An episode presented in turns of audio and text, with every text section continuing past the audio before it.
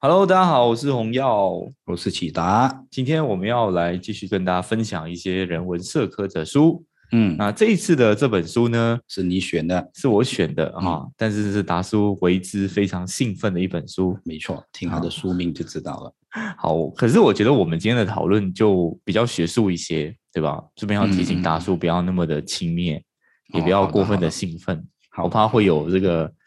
女，特别是女性听众会推定，觉得我们太猥琐，是是，对吧？所以我们的举例还是 聚焦在这个燕科身上就好了。好，如果要做猥琐的事情，就以燕科为例子会比较好。嗯，毕竟他人帅啦。嗯，对。好，这个 这个书名叫《卖淫的伦理学探讨》，作者是命硬兵。然后这个达叔介绍一下吧。这个作者，我也觉得看。当然我啊有注意他之前我读大学的时候有注意过他一些论述啦，是台社的其中一位代表性的论者这样子。那都有注意他的这个。政治上面的一些论述上面的观点，那当然我们今天啊读的是他的本专，我认为是他最熟悉的那个范畴，就是啊性伦理方面的课题。呃，这本书我读的非常的过瘾啊啊，那我就不知道红耀怎么样。O OK，我觉得他因为这本书你第一次介绍我的时候，也是跟那个反动的修辞是一个一个脉络的嘛。你可能也忘记了，就是我们之前要做那个辩手读书会哦，那是其中一本指定的读本。嗯，那当然就是因为辩论当中一直以来都有这个呃娼妓业啊卖淫要不要合法化了，嗯，所以这本书当中确实是我也有推荐给我的一个学弟，他去年去这个打这个呃 E N 杯的时候也是有，应该是 E N 杯的时候也是有打这个辩题，所以就接出去了，嗯，然后最后好像是。还是拿冠军了啊！哇，还好 啊，他们厉害了。对这本书可能关系没有太大哈。是是啊，所以我我呃这本书是它就是很系统性的去聊，然后也像达叔讲的，命运兵就是他就是这方面的学者专家。嗯，这本书有点像是一个呃 reading report 这样，好，因为它里头就是他列举了很多哲学家关于呃卖淫或是娼妓业这件事情的一些看法，然后他就说哦，这个哲学家 A 说这个，哲学家 B 说这个。然后他有给出他自己的看法跟反驳啦，然后甚至他里头他都说像是呃这个命运兵在什么书当中写的，他就把自己跟就他自己的著作，你又感觉这样很奇怪，的时候诶，他不是叫英命兵吗？然后说他说可以参考，这都是严格呃学术论文他们的做法，对。啊，这个无可厚非这样子。是那这本书呢，我为什么觉得非常的过瘾？是这样，我不知道朋友有没有注意到这个面相。但等待会我们一定会去谈，为什么我们那么的关注？刚才你说我很兴奋嘛，就是关系到这个卖淫的呃议题，然后我们举例一定要是对准这个宴客就好了，不要讲话讲太多。那我觉得最有趣的地方就是在于，你可以看到整整本书那种书写上面的铺排，你可以看到一种情况，那种情况就是。明明是在很多不同的议题上面，各自的政治立场，其实他们应该是对立的。嗯，那恰恰来到卖淫这个问题哦，你会看到重新啊打乱的所有的那种对立的立场，然后呢，你会看到，诶，呃，可能我们一般刻板印象，我这可以说是我个人刻板印象啊，诶，保守主义和这个女性主义，嗯，难道不是最？怎么样讲啊？呃，最老死不相往来，在所有的议题上面，可能真的就是没有办法调解。但恰恰，如果你只是把卖淫这个议题简单的区分成所谓的庸娼娼妓的娼，嗯啊，或者是反娼，就是书写的这本书的啊区分，大致上是从这一个两个角度去告诉你他们各自的立场是什么。所以你很有趣，马克思主义也好，女性主义也好，然后他们就跟保守主义在这个课题上面呢，就是站在同一个阵线的。当然，我们只能够说他们是结果上面，他们可能是倾向于反娼，就是反对这个娼妓。但啊，其他的自由主义，对不对？然后还有更多的呃。库尔的理论呐，啊，可能他们很多时候就觉得，哎呀，自由主义啊，太过支持这一个呃资本主义了，资本主义就是在打压我们的这个库尔，对不对？但是在这个议题上面呢，哎，你他们你又看到一种结盟的姿态，是，所以我就觉得这个议题它最有趣的地方，反而我是很想提醒大家，就是它是一个最关键的部分，可以看到，其实在不同的政治立场，并不见得永远都是在同一条阵线上面的，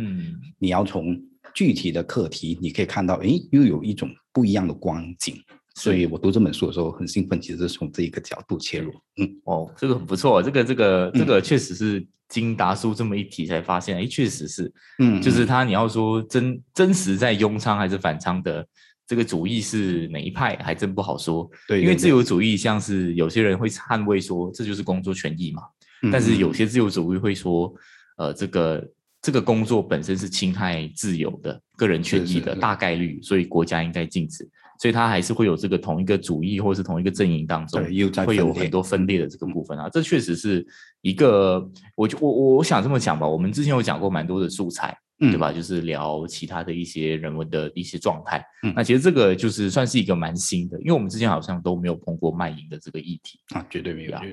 好，那我我记得这个作者在一开始的时候，他有说，其实卖淫这个议题啊，最起码在西方的这个呃角度来说，脉络来说是，其实很少人是为卖淫这个呃用娼的，对，就是大家 conventionally 或是 traditionally 传统上或是约定俗成当中，似乎都会觉得说这个卖淫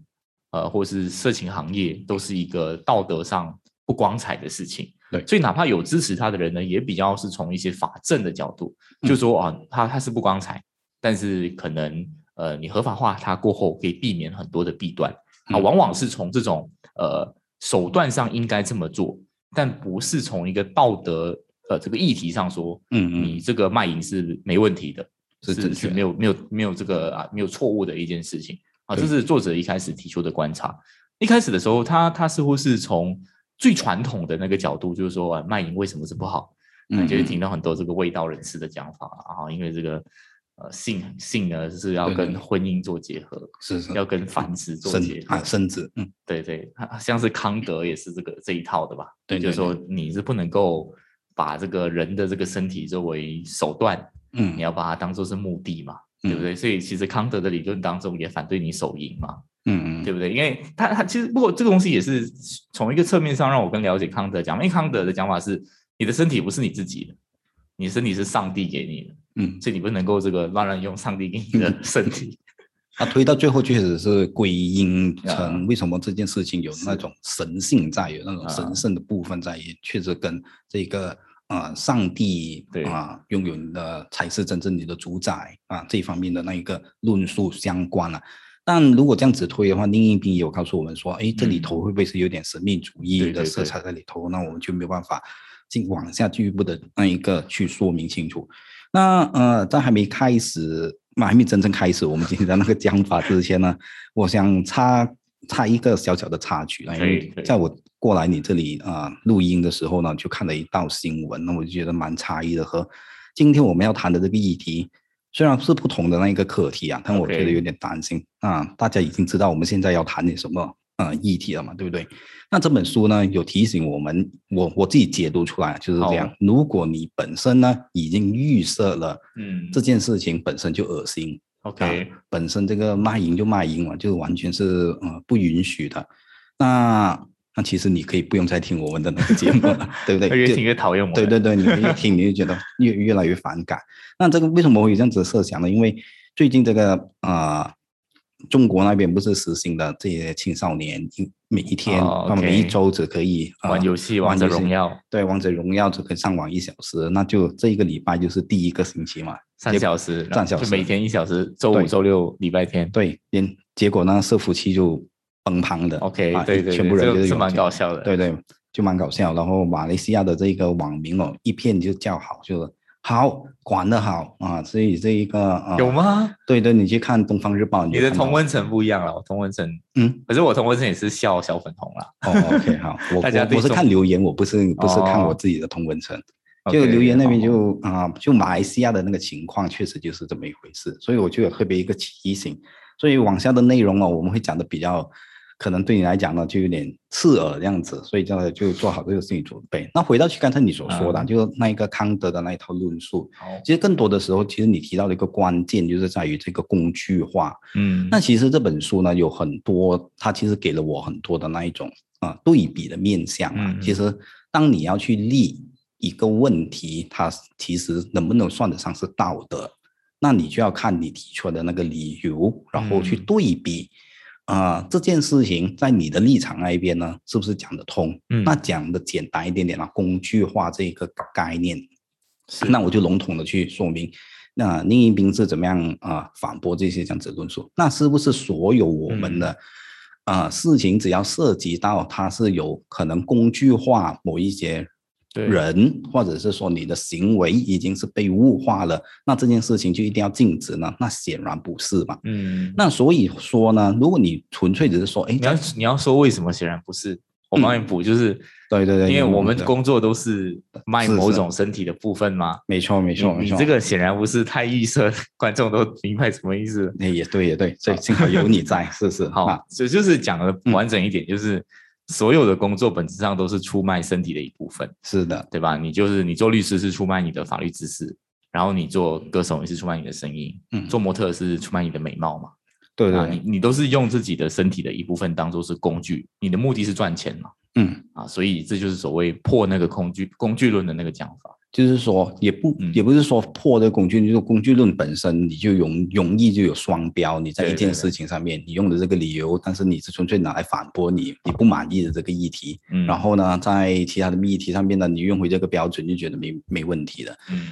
那更加重要的就是，我们可以往下去看哦。其实很多这一种拥护传统的生活方式也好，或者是说有一些啊、呃你认为怎么样的嗯啊、呃生活的形态，那个是更加的理想的。其实它背后都有这样子的理想生活状态的预设。嗯，那这种理想的生活状态的预设，往往就会很容易跳得到呢。其实你是有预设立场，然后去看这件事情的。嗯所以我觉得看这本书呢，你就能够把不同的派别，虽然我们啊、也必须说明一下，就是作者有清楚的解释，它是用一种比较怎么样笼统的方式，就是把它变成刚才我开头所说的庸仓或者是嗯反仓的、那个就二元的，对不对？对，是二元的，但是里头有很多啊、不同细微之处呢，它尽可能的是啊、有做出一定的那一个说明，但是呢，你在大的框架下，确实只能用这样子的方式去理解这件的事情。是，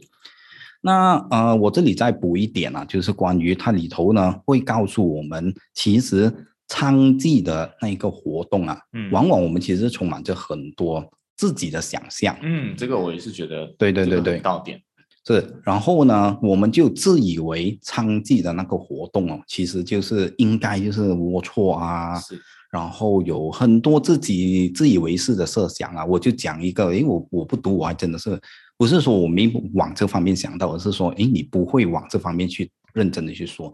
啊、去说明。就好比说，呃，很多人会反对这个娼妓的。啊、行为哦，就会认为啊，你看嫖娼啊，就是你会破坏别人的那一个啊、家庭环境，对不对？然后呢，做这件事情呢，你可能就会让你某男性啊，可以是不需要养家活口的啊糊口的，然后你就可以换取这个性愉悦嗯等等等等。那换句话说，好像这个啊、呃妓女和这一个客人之间呢，是有很多情感上面的那个交流的。那嗯恰恰呢，可能我一般人也真的是这样子去理解这件事情。那其实你往深入一点想哦，其实性服务这件事情，它也应该和其他的那一个服务的行业是一样的。就什么意思呢？就好比说，如果今天我在一个呃销售店那边，我看到一个销售员，哇，好漂亮，好正啊，对不对？那么我我被他这一个招待了之后，我就老是要跟他打这个私人的联络。然后我这件事情如果往下再去做的话，人家看到我这样的样子，就是一个大叔、一个老人家样子，一定是构成了这个性骚扰的这个问题嘛，对不对？嗯那其实同理哦，在这一个啊、呃娼妓的啊、呃事业当中啊，应该也是处于一种这样子的那个情况，就是说，不见得这个娼妓本身呢，他是很想跟这一个啊、呃他的客户有进一步的这种、怎么讲情感上的那一个呃深入的交流，因为嗯。不见得这件事情对他来讲是安全的，或者是说会不会因此获得个更多的这个骚扰，也很难讲。好，我我所谓那个想象嗯。不同面貌，原来跟你这个想象不一样。我我所看到是，他说，其实现在很多去反对娼妓业的，或者说色情行业的那一些论述呢，都是在讲，因为整个娼妓业的产业链是很多种的，包括你是呃出去出去街上然后对对对对找人的，也有这个打电话做 booking 的，嗯，然后还有一些是 phone sex，或是网络网络，嗯，就是靠声音的。而我们一般上在反对这件事情的时候，说什么啊？他在床上就是会给人家呃，可能就是一个呃 S M 的关系，或是说他要臣服于男性的权威，那个只是某一种情形的，但是它却完全的放大。因为很多人对这一种性行业的攻击是包括可能就是他他们呃的这个生活环境是不好的，然后那些嫖客是很很很污秽、很肮脏，然后不不健康，甚至他们会被很多的皮条客这个欺骗的，都只是在讲一个状态，嗯，然后他们会得性病也是一个状态。那实际上呢，呃，整个性行业的产业面是非常的庞大，光谱非常大，非常多，甚至是比如说你说呃你不可以出卖自己的身体，嗯，对不对？那可是你怎么去去说这个 phone sex？嗯，就是我我是本质上来讲，我是卖我的声音的服务啊。对对。那你你认为说这个是我是有出卖自己的人格是怎么一回事呢？啊，这个东西我可能要补充一点点，就是呃，当我们去说，诶，这个你不能把自己身体当工具的时候，可能有些人会说，呃，你做其他的工作不一样，因为身体就是性行业是一个极度跟客人亲近的一个状态。对，所以本质上来说，你的服务跟你的身体是一回事。但，呃，里头都有一些哲学家说，其实如果你要说你的身体的话，你更应该说的说法应该是你的器官。嗯，这样你这样子就可以去区分说，诶，性服务到底是更亲近于是出卖自己的器官，还是一种服务呢？对他，他他认为是，他不是器官的这个类别，哈，他仍然是一种劳力活。对对对。所以啊，就往下去说明了，就补充你刚才所说的那一个性行业当中啊，我们可能一般停留在哪里？我就当然我印象非常深刻，就我们以前老师去这个苏丹街嘛，对不对？苏丹街我不知道你有没有走过那些？不要跟他讲话。什么什么？我 OK，我们常常去苏丹街，但是我没有去过那个地方。哦，你不要你不要那么快，你不要那么快就撇清关系。我们去苏丹街是去书店，我还没讲下去，然后你就已经那么胖了。你要你要分享你去过也可以，因为我记得你有跟我介绍嘛。是丹街有很多，然后就是有很多的呃外籍的，对对对，人都有在嘛。就你不用这样这样担心，因为苏丹街呢，毕竟我们必须说，那边是移工的天堂啊。他们那边的范范围是分得非常清的。你看你样子，就一定是呃本地人嘛，就要不会招客，不会不会招你，不会主动招，都是做移工的这种生意。所以呢，呃，其实我们可能是以视而不见的那种情况呢看待这件事情。然后为什么我要特别讲这一点？其实很多人会看到这一个街上的情景啊，就会有这样的那种设想。那书中呢，它当然是列举的是啊美国啊啊这样子的啊数据，他就会说呢这一种啊在街上所谓的主街的。啊，妓女哦，其实整个的百分比大概是占五趴到二十趴左右，所以呢，更加多其实是他们也会知道，你如果老是在街上去骚扰客人，会带来很不啊不好的这个影响，可能执法当人员呢也会大力的这一个啊骚扰你，或者是怎么样啊，一定要做一些事情，好像表现出那个治安是有被整顿这样子。嗯，所以呢，我们就把啊性工作者。就把想象成，哎，他们都是那种所谓的主街的群体啊，都是啊在街上啊招揽客人这样子的那个情况。那为什么特别要提这一点？因为作者有在往下说，其实为什么他们是被有很多的情情况哦，是为什么要上上街自己去招揽那个客人？是因为当地可能是立法了啊，你如果是在某一个大的啊群怎么样讲一嗯一个。环境当中啊，被逮到你们是集体的卖淫啊，这个会罚非常的这个重的啊罚金，所以是没有任何的这一个店主呢是会冒这个险，所以就被迫呢他们为了讨生计啊，所以就是要上到街上去招客这样子，都有这样子的那个情况在。那为什么特别想提这一点？因为我们在往下去问哦，好比说，因为我们还在谈着关于你对于传统的那一种。啊，理想的那种生活，其实你应该是，你还有什么反对的理由呢？但这里头我就再提一点了，好比说我们会去设想，哎，你做这件事情，它就是刚才我们谈到物化嘛，对不对？工具化这个女性嘛，那你再往下揪，你就讲，哎，不对呀，你看性这件事情啊，即便你认为它不应该是以繁殖为目的的啊，不要这样保守，不要那么的传统的那个思维。但是呢，你看这个妓女，她是跟这个客人之间不可能有投入感情嘛？就如刚才我所说，我就用这本书里面，可能我们没有注意到的那个面相，就是不见得真的就那个啊性工作者就就真的是跟你是非常殷勤的，可能那种态度是完全哎你快点完事，我也快点收工这样子的一个一个其实一个的概念传统的那个嗯反对有几个啦，我这边也对列举一下。刚一个是说，呃，他们反对娼妓业是因为把身体当工具；有些人是说性这个东西它必须有爱欲，否则的话就是一种兽性。是是的，啊，然后也有说这个呃性如果是纯粹是啊，其实就是那个脉络啊，就是他们认为说有一个更高尚，这个叫浪漫主义的那种情怀，觉得说性的那个层次不应该这么的相互 low 性啊，有没有嗯相互性，这个很重要。所以呃，这个如果你一个人是为了只是为了他的性，一个人是为了他的钱，就是妓女跟嫖客的关系，嗯也是不值得提倡。其实针对这一类型的一些主张呢，都很容易透过现实生活当中的事情反驳。什么意思？现在的男女之间的结婚，也有人避孕嘛？那也不是、嗯不是以繁殖后代为最终目标。那有的夫妻，有的婚姻关系又跟爱情是有脱钩的。对对，那那是不是说这些人他其实也不能够这个也要被谴责也要被谴责，所以他就是用很多这样子的一些论述去说，哎，你你讲的针对卖淫的攻击，其实在现今的所谓婚姻底下的这个男女彼此之间，都很常会发生。嗯那我在那我也补充一下，因为这里我刚好就想到一些例子，也蛮蛮有趣的。因为我们一般呢都会做这样的一些对比，我们当然是用嗯异性恋的那一个夫妻关系作为一个想象嘛。对，那好比说，如果我们再往下讲哦，就你看这一个女性，嗯呃，不是这个性工作者，她在这一个工作的过程当中啊，她是卖淫的过程当中，她不会投入那个情感。我们想看你怎么可以这样子作践自己？有一种叫做作践的那个论述。那其实你放回去一般夫妻的或者是情侣之间的那嗯种正常的关系哦，他举了一个例子，就我非常的认同的，比如说，假设有一一对夫妻，他们嗯。碍于可能各种啊，可能父母就讲，哎呀，你们结婚了那么久啊，怎么还不生孩子，对不对？然后两个呢就特别就是很想生孩子，结果可能啊，这个我自己夸张化里头的那一个啊案例啊，他是有嗯。对，还有举到这样的案例，但绝对我没有我现在讲的那么夸张，就可能你你们两个完全就是以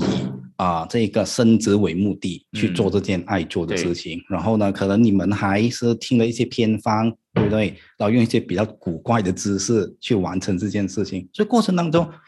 就完全是痛苦的，对不对？嗯没有任何愉悦可言，然后纯粹啊就是快点然后把这个孩子生出来。那请问我们会不会认为这样的那个夫妻的性生活是不道德吗？显然我们就会觉得不会有问题。那个东西是回应某一种讲法嘛，就是说性应该是愉悦的。对这个东西又你看自己本身庸昌的角度也是有分歧的。嗯有一些人说这个性你就不能够当做是愉悦的工具，你要有繁殖崇尚的目的。但是有人拥护说，为什么要反对卖淫呢？是因为它它没有玷污了性。对，因为性本来是很愉悦的东西，但是你没有啊，所以达叔刚刚讲的是，其实也也反过来证明说，这个呃反对娼妓合法化的人呢，或是所谓的反娼的人呢，嗯他们内部也是有不同理由的。这个对对，这个好像都不能够协调啊啊，不能有一个统一的那个讲法。为什么这件事情就一定是不能够谈得上它是怎么样讲它是道德还是不道德？那这里往下我就介绍一下，其实作者的立场比较向倾向于性是没有道德可言的。嗯就你刚才听到我们的介绍哦，其实你大概可以捕捉得到，就是他会认为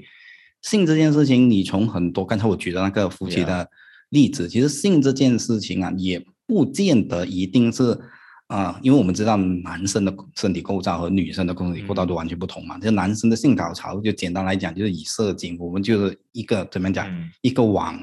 如果你画一个图出来，我们就一定是哦往某一个高点，然后一下子可能射精了之后，我们就立刻跌入那一个深渊这样子嘛。可能女性的就不完全不是这么一回事，就是它可以是很多很多层次的，很多不同的那一个啊、跟男性的那种感受是完全不一样。所以你不能够要求一般的，即便是异性恋男女都好，就每一次来都是哇，都非常的投入，然后就一定是哇。一定就是非常的愉悦上天堂，就肯定不是这一回事。当中都有一种配合或者是有默契，就是不是说你做这件事情的时候，你一定是非得要怎么讲啊，快活做到神仙。简单来讲啦，不可能是两个人同时都每次都可以达到这样子的效果。是所以在这一个啊、我们去揪看这个啊、性工作者的时候，那是不是可以用宽广一点的那个态度去看？那既然就不是每一次的这一个性爱活动都是我们非得要要求这个女性你一定要感受到高潮，甚至书中也会说，有一些女性主义者也觉得，呃，这样要求会不会是自己拿石头砸自己的脚呢？对对，对对对，嗯啊因为你要求嗯高潮之后，就是会让呃你没有高潮，就会有一种道德的负罪感对对对，啊。这个东西是啊，不知道大家有没有体会啦？好，这是这是其中一个面向。这本书真的很丰富，我们才讲了，我想这本书的四分一吧四分一都不知道有没有到。好，那其实他也有讲，后面还有一些论述啦，我可能就呃再带一些些，因为我们刚刚其实早前的时候，在刚开始讲不久，我们讲这个呃所谓的下道街当中，为什么他们要这么做？其实很多时候。呃，有一些学派是从这个法政的角度是说，对为什么要禁止娼妓合法化呢？是因为娼妓这个东西它伴随很多的社会问题，嗯对吧？毒品的应用啊，性病的传染。但其实恰好就是因为这些国家或是这些社会当中没有一些很合法的管道，对，那去疏导去疏导，或是说去保护这些妓女。比如说这个嫖客，如果他们赊账白嫖怎么办？对，如果你找警察在社会当中，你就是会被被抓嘛。嗯那你要找谁呢？你只能够找黑道。嗯黑道这个时候就是娼妓业的那个 bodyguard 保护层保护层，所以其实恰好是你们所抨击的那一些呃，可能皮条客啊那一些，就是在那个氛围当中是保护妓女的那一群人。对，而你有一些，甚至包括我觉得可以用用伪善这个词来讲某些国家的政策，就是我们罚罚嫖不罚娼，娼对吧？嗯，或是罚皮条客，不罚这个妓女，因为妓女很可怜嘛，按你的讲法，对不对？嗯。但你罚了这些中介之后，没有中介之后，妓女就暴露更多的风险，是她就不能够筛选嘛，嗯，对吧？他你可以把这个中介，其实中介跟妓女的关系，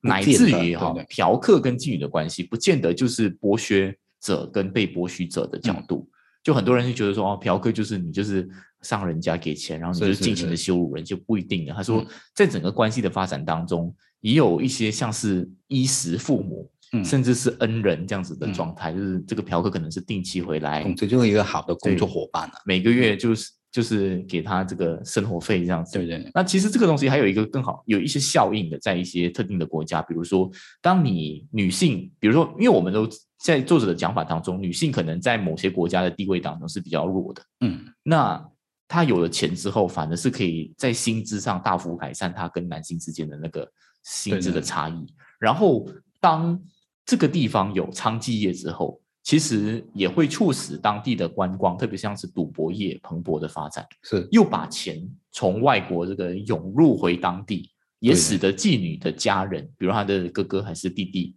嗯就有其他的工作可以做啊。这是这个带动的关系很多这个法政整个社会结构，你说呃比较比较功利主义的角度说要不要禁止的这个状态啦嗯啊，其实也是有很多可以争辩的地方。那我就再往下说明了，因为我觉得马来西亚的可能观众啊最关心就是这个论述，反而是它的第二部的部分呢，我觉得是这一块的内容是我们最多人用来啊、说明为什么我们是嗯反对娼妓的。那往下再说，就可能会说，你看这些人都是迫于无奈的嘛，对不对？他们都嗯是被骗的。那书中就有引一个学者的讲法，其实你不能够这么简单的去说明讲所有人的那一个重仓啊，嗯一定是一个被迫的，一定是可能是遇人不淑，然后被前男友。我们看那些连续剧最最庸俗的那个套路都是这样嘛，对不对？嗯那前男友就骗了你那个啊身体，然后你就跌入这个火坑，就不能出来。他就是告诉你们九种的情况。嗯那前四种呢是比较倾向就是这样子的那一个状况，然后后面四种其实也有很多人呢是什么家就就是我做这件事情我就啊、如鱼得水啊，甚至呢代代相传的啊，嗯你有看到有这样子的情况在，可能呢呃也有一种冒险家的那种啊。精神就是他就是想要透过从事这个行业来颠覆大家的对对，想法。然后体验这个生活到底是怎么样的啊。啊其实这个这个马来西亚早期的时候不是有个 Sugar Daddy 的风波嘛？对对对，啊，我觉得大家其实也是没有太远了。这样想起来的话，嗯但但应该也有很多人是抨击说女大学生用身体来贩卖是啊。那我想特别强调，就是书中有告诉我们哦，其实，在很多的那个社会的脉络底下，女性反而如果她往往是通过这一种这样子的方式，可能叫做出卖自己的身体，她可以从这个底层呢嗯向上的这个流动。对，那当然了，你做这件事情是啊、暗地里做的，所以不见得这件事情呢是非理性，反而更多的时候你也要看到很多人就是理性的选择。OK，我嗯真的是考虑过了。这个从事这个娼妓业，有很多世俗的这个眼光，可能会对我有很多的批判。但是如果你深思熟虑之后，你做了这件事情，反而就就论证了另外一点，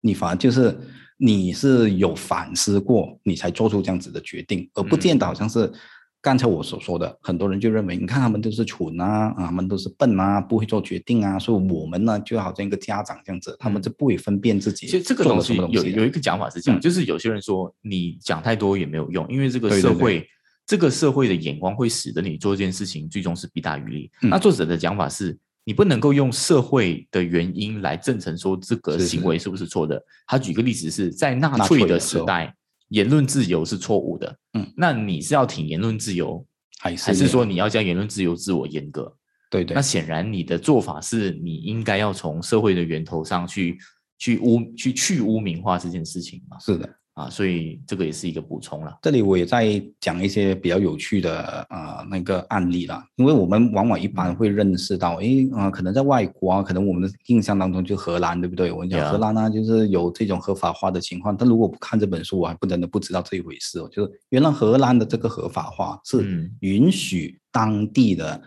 啊居公民还有这个欧盟的成员，换句话说，如果你是非欧盟的成员呢？你还是不能够合法化的从事这个性行业的，嗯，那你不能从事这个性行业，你就可以想到有很多，其实刚才他所说的很多白嫖啊，其实警察啊，就是欺压这一个性工作者的，反而不见得是黑道的众人，嗯，而是这一些啊警察就有不有的就三不五时就来骚扰你，然后就来跟你性贿赂啊，又要求有这个性贿赂。那在香港哦，甚至还提了一些案例，我觉得非常有趣。就有非常过分呐，就是说啊，就是诱捕这一些性工作者，嗯。啊，好比说就先去上去，然后所谓的叫做放蛇嘛，然后又享受完了这个性工作这个性服务之后呢，就是告诉你，哎，我现在是卧底，我是警察，然后现在就抓你进坐牢，就不用给钱。了。啊，不止不用给钱，你还你还出卖人家，就是。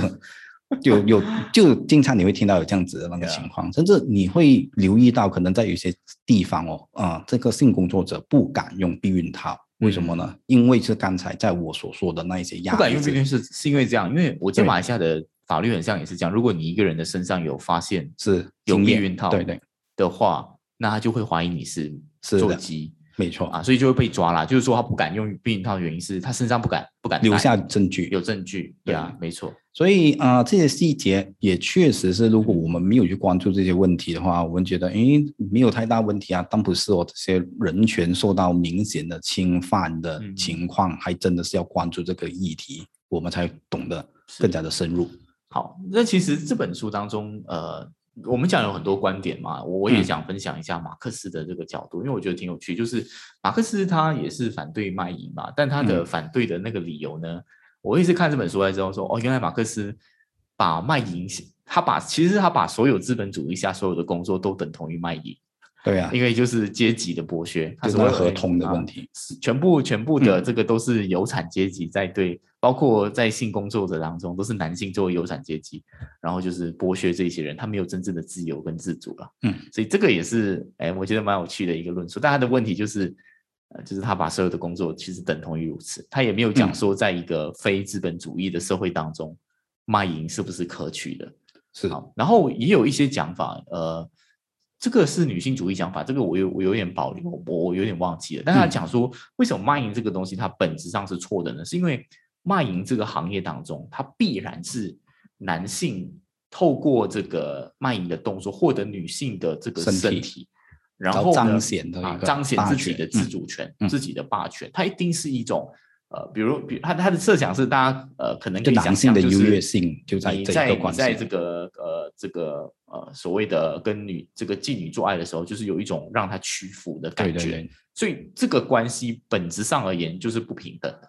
不管你在你在讲的怎怎么的好啊，合意还是怎么都好，其实都是如此的。所以甚至这种讲法会衍生到婚姻本身也是也是剥削，也是剥削。嗯啊，它会它会衍生到这个面向啊。就这是我记得是最激进的女性主义，就会有这样子的讲法，就是简单来讲，就是佛学佛教讲的那个地藏王菩萨，地狱不空，誓不成佛，类似这样子的概念。就反正现在是没有两性平等，所以这一些动作，如果是会促进这种更加的进一步的那种性是性平等方面的失衡的话，那这件事情就不应该做。所以就是我说说地狱不空，就誓不成佛嘛。啊，他的他的言语的脉络是这个社会本质如此，这个东西是迎合了这个东西，所以固化的那个成效。所以可能最后我就讲，就补充你刚才讲的那个马克思那一个概念。我不是要做任何的结论，因为书中有一个贯穿的主题，就告诉我们说，啊，自由主义和马克思主义的观点其实两，就刚好在这个议题上面呢，是完全是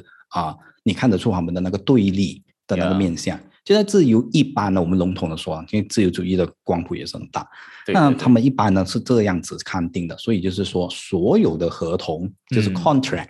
啊，只要你们双方是签订了，那就是合理啊，嗯，对不对？然后呢，马克思会提出，哎，不是的，contract 和 consent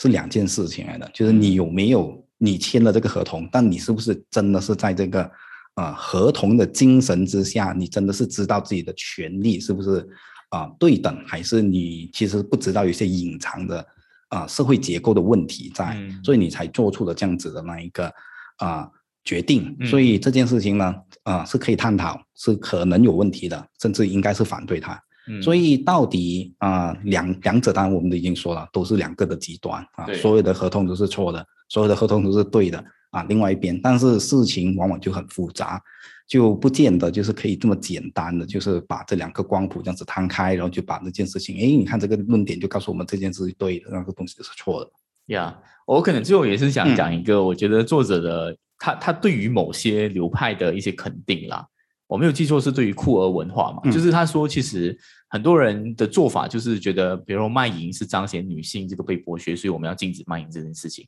但他讲你反的要做的事情是要正常化它。嗯，就是你要让这件事情变成摊开阳光这样，呃，让男性也加入，嗯，让更多的群体一起来加入这个卖淫的部分当中，它就不会成为一个社会的禁忌，然后它也不会成为一个弱势的概念，嗯。啊，所以他的他的主张反而是说，其实呃不应该，如果你是真正的要支持长期的这个权益或者女性的权益的话，你应该让这件事情更加的普遍啊，啊，当然这个是我一个非常。粗略的一个讲法啦，像大叔所讲哈，呃，一来这本书不是来跟你说对错的，他就是跟你呃介绍各种各样，还还有自己的立场啦，哈，自己立场。但是呃，所以的问题我就可能问你啦，你最后你认为这件事情它道德还是不道德？我觉得，嗯，这个工作就像我们做某个职业道不道德？对对对，就就我还是会倾向于它就是一种工作的选择啊。嗯，那我会认为呢，就因为最后的阶段嘛，虽然我们一直讲最后，因为这本书太太丰富了。那我个人的立场，我读了之后，我会倾向就是说，整件事情你要论证到它不道德，其实是不太可能的。呀啊，因为这个是千古以来就有的最古老的行业。那如果你要说它是道德，好像也没有那么的简单。所以我我个人的这个绝对不是作者的观点，我觉得他比较倾向是有一种类似必要之恶这样子的概念。哦，就你。你很难说这件事情非常的光彩，或者是说它一定是一点问题都没有。但是如果你要讲这件事情一定做不到的话，我觉得也也不可能了。你还是会认为他，嗯，我我我我我可以赞同说他没有什么值得特别歌颂的，嗯嗯。但所以我我的那个定位会是，他就跟一般的职业一样，对对，呃，那也是一样。其实很多职业都是必要职啊，好像挖矿那样子，对不对？就 OK，就就没有所谓光彩跟不光彩之分，就是社会。如果你要说光彩，就它满足了，对呀，啊，它满足了某些社会人的需要。如果你要说，而且这需要一定一定存在，对啊，就帮助一些没有伴侣的人，所以对吧？好像我还有对对，OK，它是有用这个服务，是是是是啊，虚拟的虚拟的，OK，好，嗯，好，好，今天就是这样了哈，嗯，那我们下期再聊，拜拜，拜拜。